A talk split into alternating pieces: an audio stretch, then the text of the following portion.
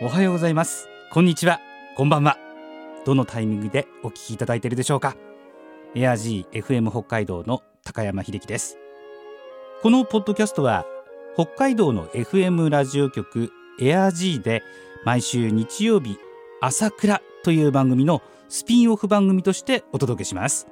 この番組朝倉とも縁が深いバイオリニスト元作協札幌交響楽団のコンサートマスターの大平真由美さんの声をお届けします。ご存知の方もいらっしゃるかと思いますが大平真由美さんは2019年筋力が徐々に低下し声が出なくなるなどの難病 ALS 筋萎縮性側索硬化症であることを公表し日々過ごしていらっしゃいます。時にパソコンの視線入力で言葉を紡いだり音声装置を使って自分の気持ちを発信していらっしゃいます。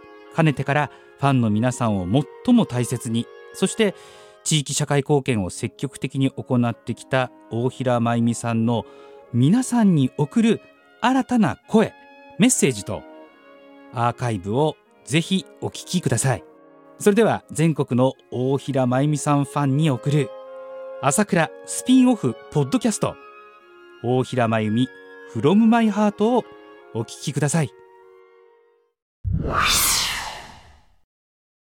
皆様、おはようございます。大平真由美です。今日は、夏至。これからはどんどん日が短くなっていくのですね。寂しいかな。2021年は、半分が終わろうとしています。ところで皆さんは、時間は伸びたり縮んだりする、と感じたことはおありですか？そう、伸び縮みするのです。これは、私が子供の頃から不思議に思ってきたことです。テレビを見ている時の1時間は、あっという間に過ぎてしまうのに、学校の授業は、なかなか終わらない。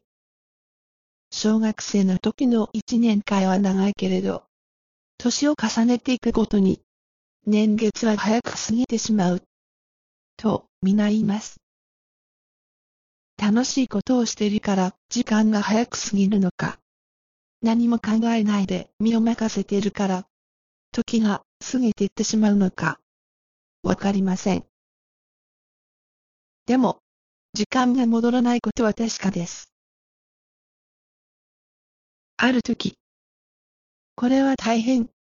このままだと、人生はあっという間に終わってしまうと気づいた私は、それからというものを時間を引き延ばすことに努力するようになりました。バイリを弾いてた間は、いろいろなことを考えているので、時間はゆっくりと進みました。今日は、その他にとても印象的だった出来事のお話をしたいと思います。それは、娘たちが高校生の時のことです。当時、毎朝学校まで車で送っていました。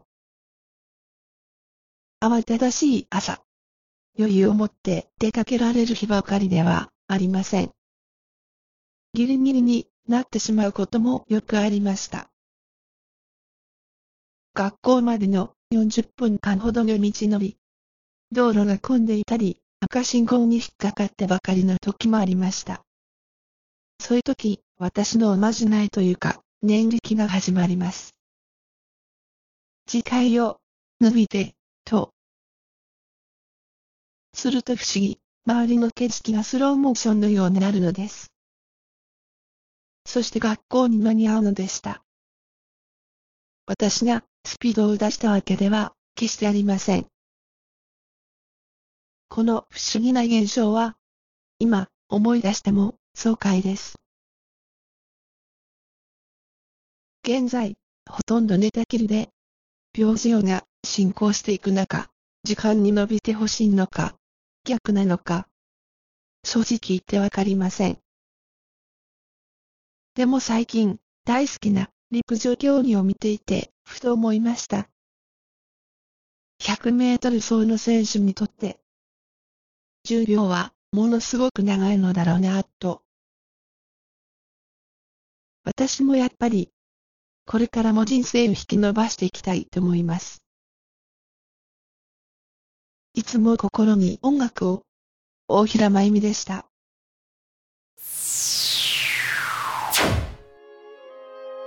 最後までお聞きいただいた皆様、本当にありがとうございます。大平真由美さんへの応援メッセージ、感想などもお待ちしています。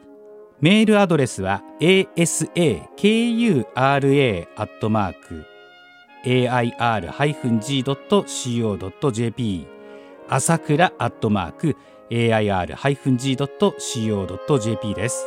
または AirG のホームページに行っていただくと入力フォームがありますのでそちらからもメッセージを送ることができます。ぜひ次回の配信もお聴きください。